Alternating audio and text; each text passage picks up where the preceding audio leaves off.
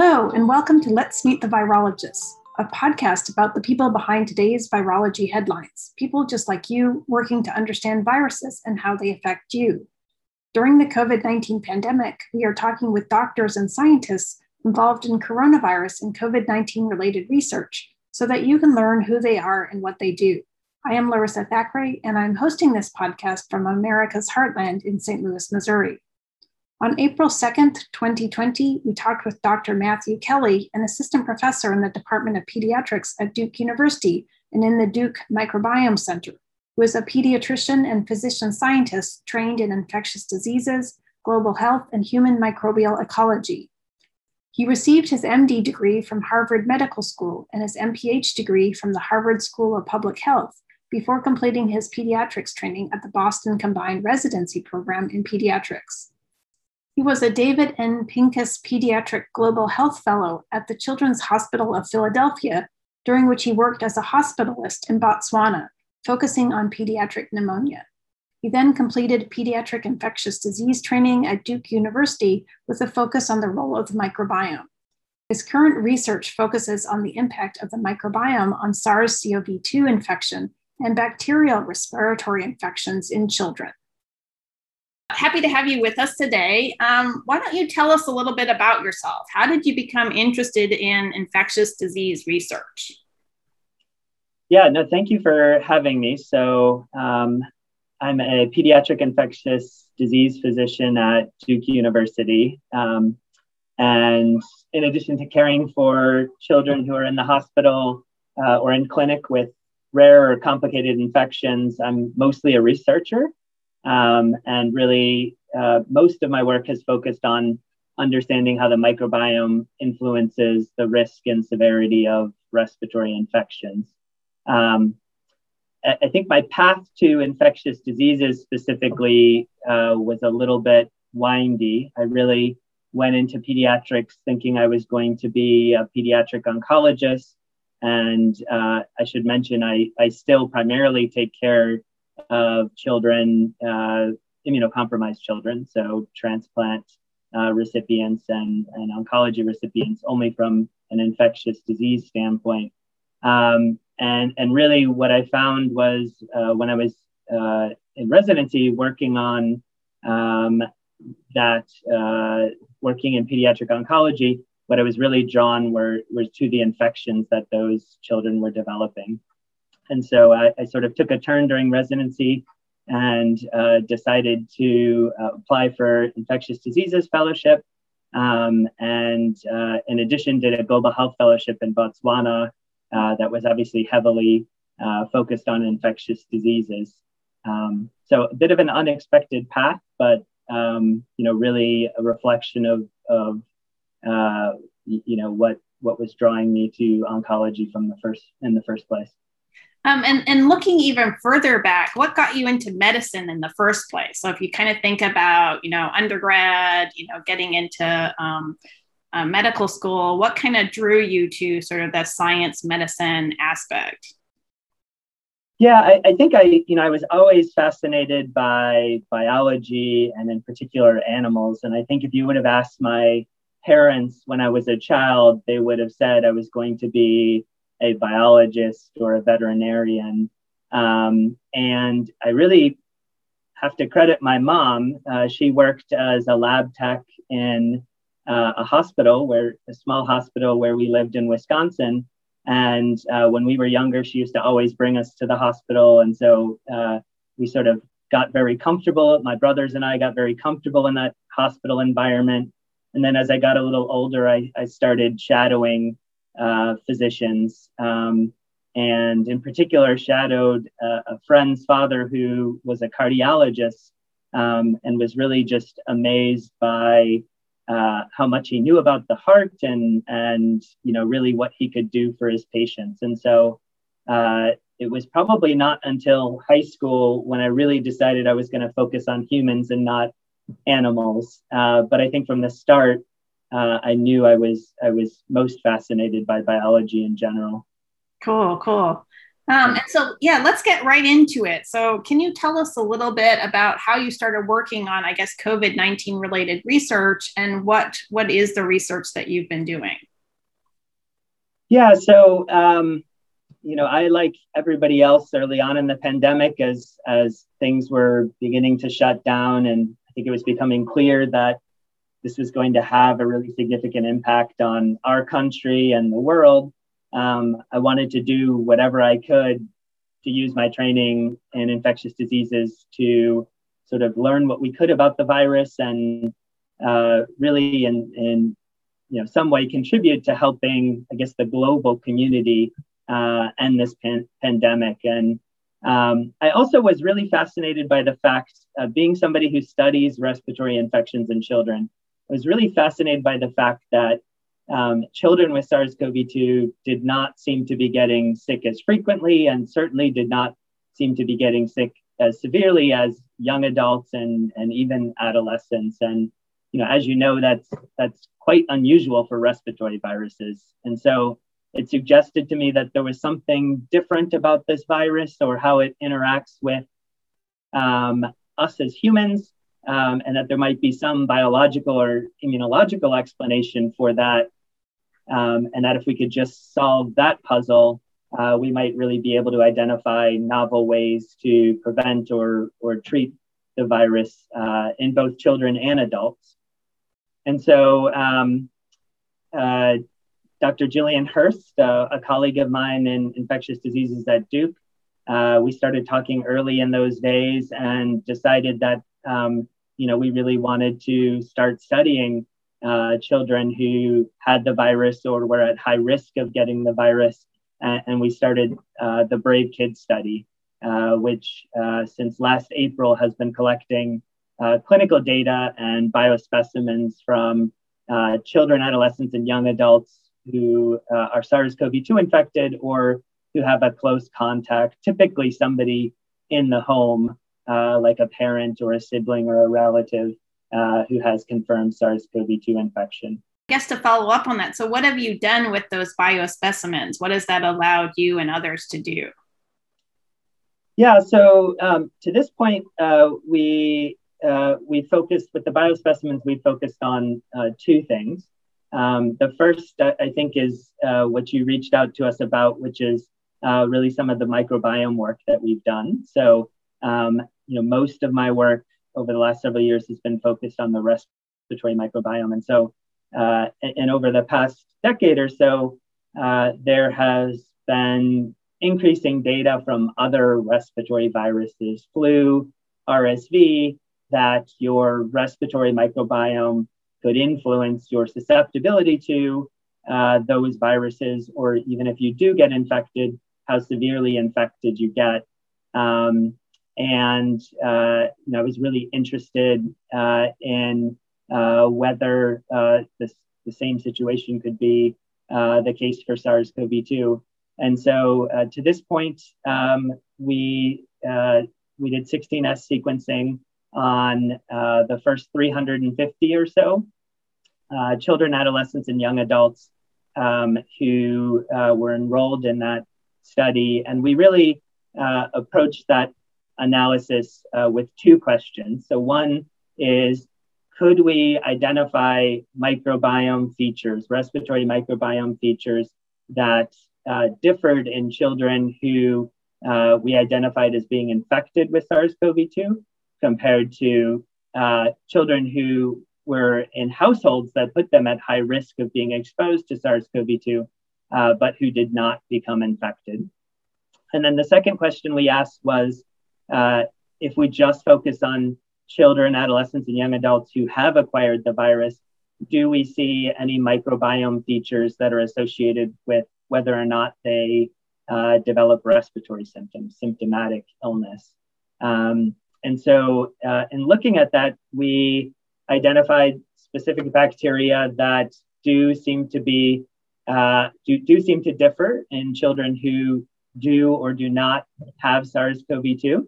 Um, so, in particular, um, a bacteria, uh, bacterial genus referred to as Corynebacterium, which is a common uh, genus in the upper respiratory tract, uh, was more abundant in uh, individuals who had SARS-CoV-2, um, and uh, also was uh, more abundant in children and adolescents and young adults who had respiratory symptoms. Uh, and then we, I think more interestingly, um, found that a, another bacteria, a bacteria called Dolosigranulum pigrum, um, is more abundant uh, in the absence of respiratory symptoms. So potentially having a beneficial effect. And I think that bacteria is quite interesting because it's been shown to be a health promoting bacteria um, in general in the respiratory tract. It very rarely causes human disease. Um, and so uh, it sort of is in keeping with how we, we have generally thought of that bacteria. And then I think perhaps the most interesting piece of all of this is that uh, if you look at how the respiratory microbiome changes with age uh, from birth until uh, young adulthood, um, the changes that we see in age, uh, and specifically the changes that we see in the abundances of those bacteria that are associated with SARS CoV 2 infection or uh, respiratory symptoms, um, it really suggests that uh, these age related changes in the respiratory microbiome uh, could be contributing to some of the differences in illness severity and illness susceptibility that we see between children and adults. Um, and so that really sort of uh, tied that whole story together for us. And I, I think, um, you know, there are obviously limitations to that analysis, uh, but the idea would be that your respiratory microbiome is talking to your immune system. Um, and uh, through those interactions, uh, could in some way be uh, influencing uh, how likely you are to develop COVID or how severe COVID is if you do get infected. Right, right. And I guess just to take a step back, so compared to say, um, you know, other you know, people listening might be more aware of sort of like the gut microbiome. What is the respiratory microbiome like? Like, what is its sort of typical features in a way? How diverse is it? How much do you have of it? Because I think that it's not one necessarily that you think so much of being teeming with bacteria, maybe viruses, but not so much bacteria and things like that. So, what is it like? Yeah, I, I think that that's uh, important to, to talk about first. Um, and, and, really, it's an incredibly um, simple microbiome if you compare it to the gut microbiome. Um, so, in most of the um, studies where we've looked at the respiratory microbiome, there are about five or six bacterial genera that comprise more than 90% of the respiratory microbiome, uh, really across age and across uh, you know the spectrum of disease. Um, it, in an individual, it tends to be an incredibly low diversity microbiome. So uh, we see, particularly in infants and young children, that an individual infant uh, their microbiome uh, may be uh, uh, dominated by or mostly composed of a single bacterial species or, or uh, taxon, um, you know, 70 or 80% abundance and really making up the majority of that respiratory microbiome. whereas, you know, you typically don't see those degree of, of disruptions of uh, a gut microbiome, and obviously there's a lot more uh, species that are tending to be found in a, a typical gut microbiome. Um, as far as the actual uh, species that you might see or the genera that you might see, um, uh, we see a lot of staph. Um, we see a lot of strep. Um, we see uh, Haemophilus, which uh, you know is a, a common respiratory uh, contains a, a common respiratory pathogen, that genus, um, Moraxella, um, and then the two sort of beneficial groups of bacteria that we think about in the respiratory microbiome are Corynebacterium and, and. So those five or six um, genera of bacteria uh, tend to comprise the majority of, of the respiratory microbiome. And the ones that you've identified in, in the work with SARS, are these uh, bacteria that can be cultured? Yeah, they, they are. So focusing on both Corynebacterium and Dolosigranulum. So Dolosigranulum is the one you were referring to that uh, tends to be protective. Um, you can culture that out. Um, we've done that in, in our lab, and um, you can study it. And, and there are people, you know, it's it's uh, sort of a small group of individuals who are interested in those bacteria, but that's been a major focus of our work again because um, they seem to have these, in general, beneficial effects to respiratory health. So, from these findings, um, sort of what is the next step? I mean, is the idea that you would give people this bacteria, or do you need to understand sort of the immune pathways that they're triggering in order to drug, as it were, those pathways? What are sort of the next steps? Yeah, I, think there are a few steps that probably need to be happening in parallel. Um, I think my vision for this work and for respiratory microbiome research in general is that we move towards a place where, uh, just like we have probiotics for the gut, um, we have probiotics or other microbiome based therapeutics that we can deliver into the upper respiratory tract uh, for the purpose of preventing or treating uh, respiratory infections. And there are already some data from animal models that that can be an effective way of, of accomplishing both of those goals. And so I think you know one step is uh, we really don't have a um, a precedent for that, right? There aren't probiotics that are approved uh, for upper respiratory delivery, and so we really need to develop ways to uh, give those organisms safely into the upper respiratory tract and really study that in humans. And so I think that's one area in which we need um, more information. Um, the second area is exactly what you suggested, which is um, for the most part, we think when we see these microbiome associations with um, respiratory infection susceptibility and severity, we think that's because these bacteria are interacting with the immune system and uh, the immune system is mediating their effect essentially. Um, but we really don't have those mechanisms worked out in the vast majority of cases. And so I, I think working out those mechanisms um, could really be incredibly helpful. You know, one in identifying patients who are most likely to benefit from any sort of microbiome therapeutic. Uh, but two, in doing so, you could also identify uh, protective uh, immune factors that could also be explored as potential um, you know, novel therapeutics or, or uh, targets for uh, novel preventative approaches. So, is this stuff that you have to do in patient cohorts, or do you actually start moving into some sort of small animal model to actually look at this? Yeah, I, I mean, as you know, the sort of clinical cohorts we're studying are incredibly complex. And so I think you can see associations and signals, and you can certainly generate hypotheses. One of the, the ways that we're looking at that is, you know, we're very interested in integrating microbiome data with data on the local host immune, immune response. And that can be done by looking at respiratory cytokines, or you can do things like RNA sequencing and and really look at gene expression profiles and, and see if you can identify um, associations between uh, specific microbes in the upper respiratory tract and uh, what genes are being expressed by the host in the upper respiratory tract. Um, so that's one way that you can do it um, in the context of, of these studies. And I think that can give you a lot of insight. But uh, I do think at, at some point, um, to really uh, work out the um, precise mechanisms, the biological mechanisms that are underpinning that. Um, in a lot of cases, you need to go back to the lab and and you know identify a relevant animal model in which you could really um, you know in a more controlled setting um, administer these bacteria into the upper respiratory tract and see what effect they're having on the immune system and on uh, you know, susceptibility and severity of, of respiratory virus infections.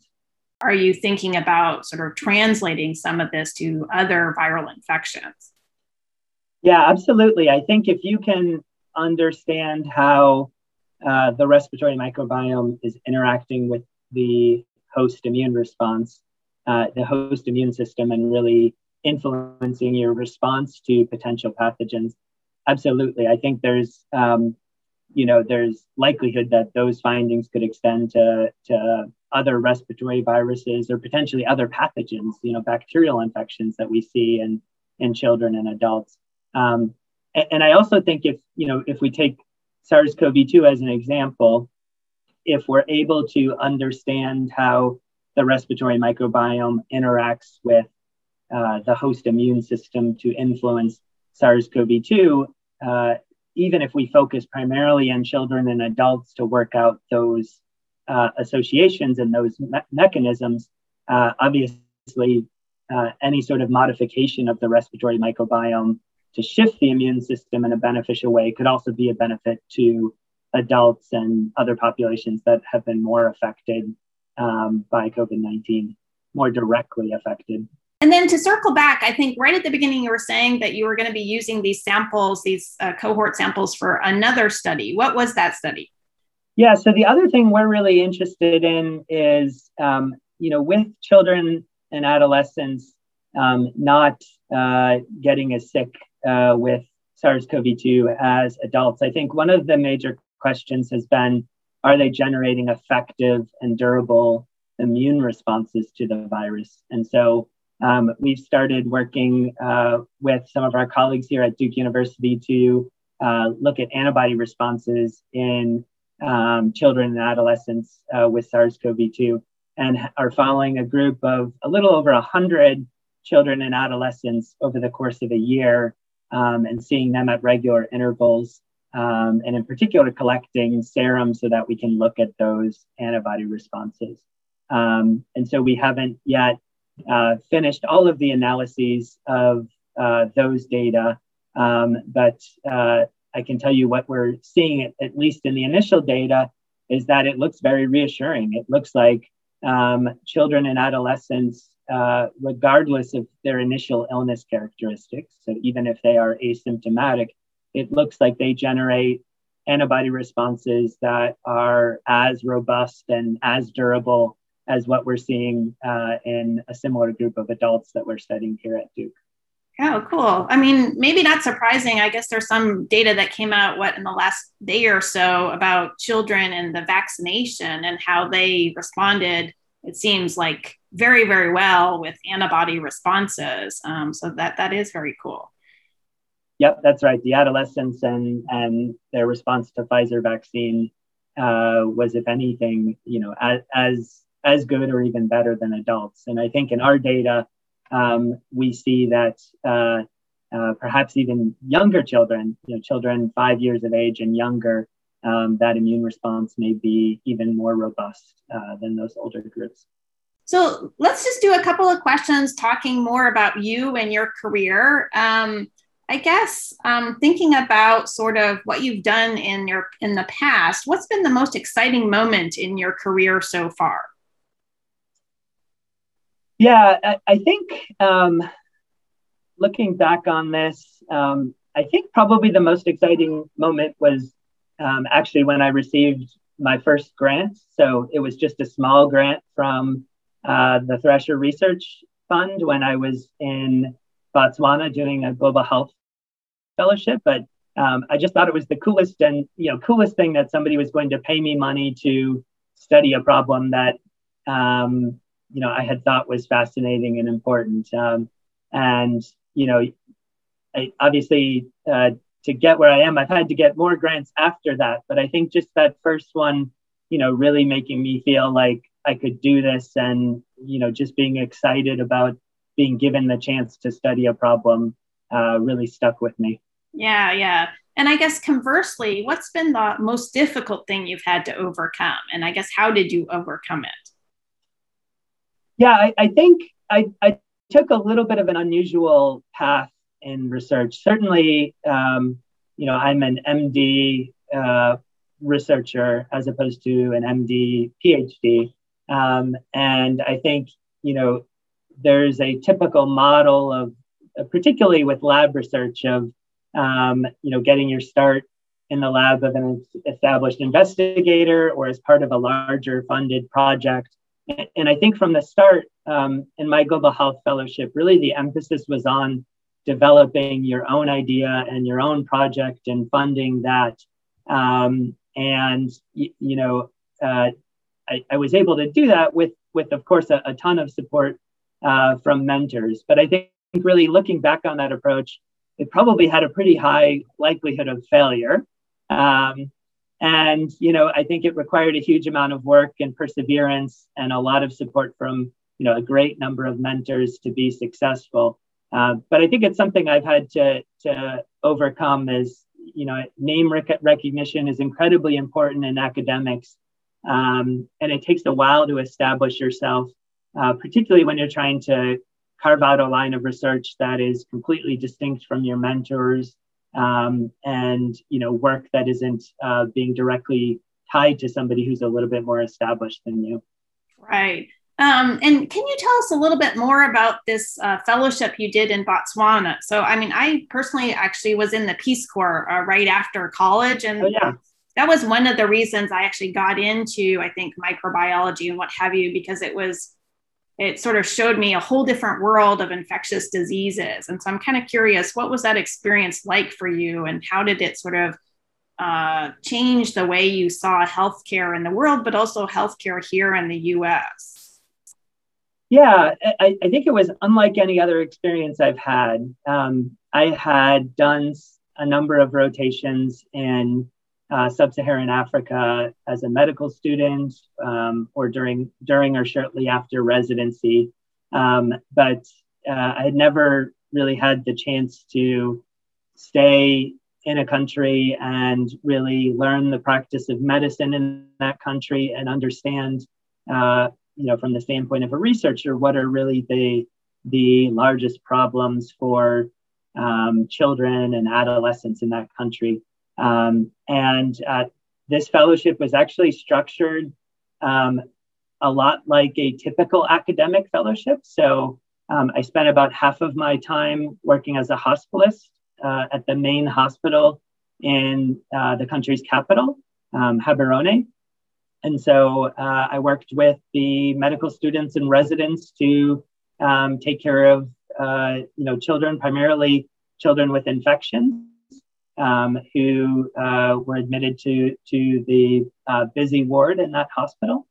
Um, and then I had about 50% of my time protected to really start a research program um, and to develop the skills that are necessary to, um, one, conduct clinical research, but then two, also to do it in a way, uh, you know, that is culturally sensitive and and uh, you know also is able to overcome uh, challenges to doing research in an international setting. Um, and so I, I think uh, what I learned from that fellowship, uh, as opposed to the primarily clinical um, rotations that I had done in sub-Saharan Africa, is really that um, you know that the clinical work is incredibly important, uh, and we need uh, people who are doing that and who are helping to train um, areas, uh, uh, physicians in areas with less resources to, um, you know, to ensure that um, we are ideally developing uh, a sustainable model for clinical care in those settings. Uh, but I think what I realized is is one way that I could make my mark and uh, potentially have a larger uh, benefit and a longer term benefit was really through research um, and really trying to um, understand how we're taking care of kids with infections in Botswana and understand how we can learn from uh, Botswana as an example and potentially um, use that information to improve infections for uh, kids across Africa or even in, in other settings. And so, are there aspects of that now in your research today? Do you still do have collaborations with um, uh, groups in Africa? I do. Actually, most of my respiratory microbiome work has still been focused in Botswana, um, and uh, it, it's shifted uh, really to focusing on um, infants and looking at how the respiratory microbiome influences their risk of pneumonia. Um, pneumonia, as I learned when I was in Botswana, um, you know, I, I, think a lot of people in the U.S. may not realize this, but it's uh, the leading killer of children across the the world, and that's certainly the case in Botswana as well. Um, and so it was, uh, you know, certainly among the most significant problems that we dealt with on the ward. Um, and uh, you know, uh, it's a disease that actually, uh, for the most part, is is uh, entirely preventable or mostly uh, uh, primarily preventable, um, and really is closely linked to poverty. Um, and that's the situation in other parts of the world, and it's also the situation here in the U.S. And so, you know, really wanting to focus on uh, disease that affects some of our most vulnerable uh, groups of kids here in the US, uh, but also in other countries. Cool, cool. Um, so, as we're wrapping up, um, just a couple of questions about how you have been coping in this past year with the pandemic. Obviously, it's affected everyone in different ways. How have you been coping? And then, I guess, you know, sort of as a doctor and as a researcher, you have sort of a different or more unique view on sort of safety, vaccination, and things like that. So, how have you sort of dealt with that yourself, but also sort of talking to family, friends, coworkers, things like that? Yeah, I, mean, I think uh, the COVID 19 pandemic has been obviously challenging for all of us. And, um, you know, it's really obviously changed what my day to day looks like and how everybody, what everybody's day to day looks like. But I think in general, it's it, it I've taken a few things from it, and I think you know one thing is I think I'm actually um, you know it's reminded me to not sweat the little things. I think in academics, it's it's really easy to get caught up in small details or problems, and you know in the big scheme of things, uh, you know when you look back on those things, you realize they're probably not as important as they seemed at that moment. And I think, um, you know, uh, just what we've experienced over the past year, and especially um, through my work interacting with these families that have just been profoundly affected by the COVID 19 pandemic, I think it's really helped me to gain some perspective and uh, really, you know, recognize more clearly what I have to be thankful for. Um, to your sort of second question and and you know what my views on the pandemic are and and how I have generally had these discussions uh, with family. Um, you know, I think uh, I've tried to sort of model good behavior as as far as social distancing and masking, and um, really have uh, you know I think gotten a reputation in my family for sort of being the one that is saying no, you can't go visit your grandkids uh, until you're vaccinated, and this is how long you need to wait until afterwards. But um, you know, it's been it's been a challenge, and I think we've had to balance the very real health risks of COVID nineteen with the very real, you know, emotional uh, and mental health uh, issues that uh, you know some of uh, the approaches that we've had to take to mitigate the pandemic um, have had on uh, on all of us. And so, uh, you know, my fiance, my fiance and I spend a lot of time outside. We go on walks. We uh, take a lot of hikes with our two dogs. Um, helps us to get out of the house when we're, you know, working from home, and and you know also helps to keep the dogs happy.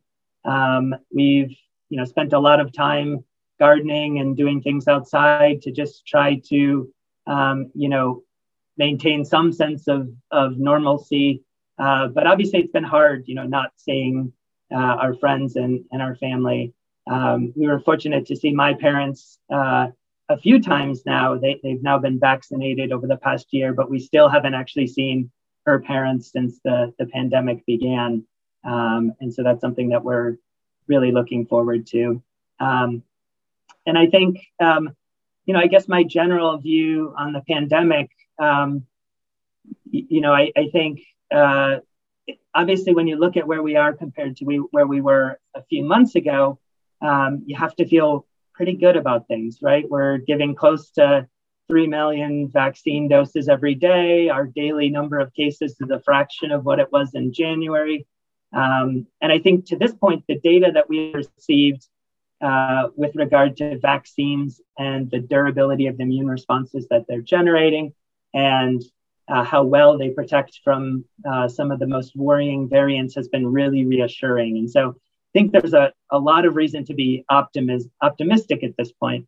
Um, but on the other hand, we are also seeing um, the UK and other more infectious variants are predictably becoming more and more common in the US. And we're already starting to see, you know, instances where uh, those variants are likely driving up case numbers. You know, this week, certainly it seems like uh, some of what we're seeing in Michigan is, is likely related to um, the UK variant.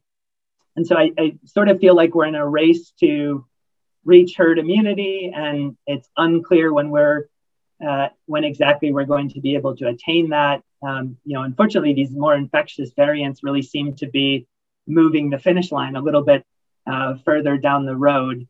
Uh, but you know, again, overall optimism as far as where we are and and really what this next year will hold. Um, long term, I think it's clear. You know, SARS-CoV-2 is is going to remain endemic in human populations, and I suspect we're moving towards a time when it's routine for you to get both your seasonal flu and and you know SARS-CoV-2 vaccine on on an annual or or some other regular basis. So you know I, I do think it's going to be something that uh, will be folded into regular care that we we do on a, a, regular basis, and obviously as we get our our case numbers further uh, further down, um, you know life will will continue to move closer to uh, to normal. Um, actually, one question I had is: Do you do you see that our experience with SARS um, two actually has any implications for some of the other respiratory viruses that we were sort of accepting as normal before. So I guess what I'm talking about is like the astonishingly lack of, for example, flu that we've had. So clearly our behavior over the last year just basically vanquished flu in our communities. So do you think sort of as someone who studies this that some of that may be incorporated into sort of future actions or future behaviors to actually try and deal with some of the other respiratory viruses, especially in the pediatric population.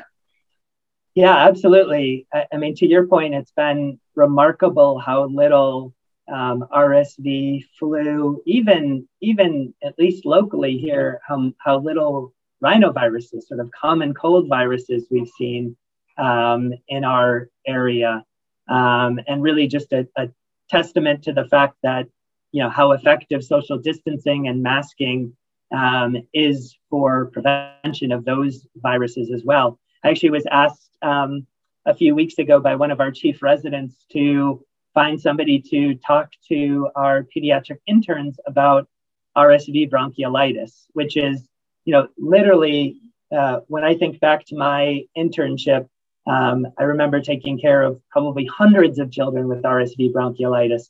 And we have interns currently who have not seen a case of, of RSV and are going to go through this entire season without having seen a case. So I think that the one thing I've really taken away from it uh, is, you know, yes, I, I think to some extent we need to take what we've learned from this pandemic and, and how social distancing and masking has had a significant effect on these viruses that do still have a large burden in pediatrics. And we need to um, you know, in some way uh, implement those strategies to reduce the high burden of respiratory viruses that we see during the winter season uh, amongst children. You know, whether that's um, changing behaviors and when, you know, maybe it's uh, when individuals are feeling sick, sort of, you know, just a a it being more accepted that you do not come to work. You, uh, you know, you uh, do not send your your uh, children to school, you know, really trying to prevent spread of those um, viruses uh, in those environments and, you know, wearing masks in certain situations more so than we do currently. So I do think there's a lot when you think about the med- mitigation measures. And then I also think the other major area that I think a lot about are, are vaccines. So, you know, it has been remarkable how from first identification of this virus to um, you know development of an effective vaccine uh, you know in less than a year um, you know there have been uh, you know certainly there are there are challenges to developing vaccines for specific viruses that are somewhat unique to those viruses you know there are reasons that we have struggled to develop a universal flu vaccine and why we have struggled to develop an effective RSV vaccine. Uh, but I think just uh, you know really the investment of the global community in developing an effective vaccine for this one respiratory virus really shows that you know we have strategies that you know through which we could develop effective vaccines for these other viruses that haven't received as much attention. And i think as things hopefully continue to get under control and and you know we really move into a situation where SARS-CoV-2 is endemic at a low level in human populations, you know I think it'll be really important for us to turn back to those viruses and think about how we can uh, motivate and really develop momentum to develop effective vaccines for them. Right, right. All right, thanks, Matt. That was that was awesome. Nice talking to you. Matt's research using the BRAVE cohort suggests that the respiratory microbiome may protect young kids from SARS CoV 2, and that despite this protection, kids still mount a durable immune response against the virus. This has been Let's Meet the Virologists, a podcast about people who study viruses. This is your host, Larissa Thackray, and thanks for listening. You can find us on Google, Apple, Amazon Music, Spotify, and other podcasts or at lmtv.podbean.com.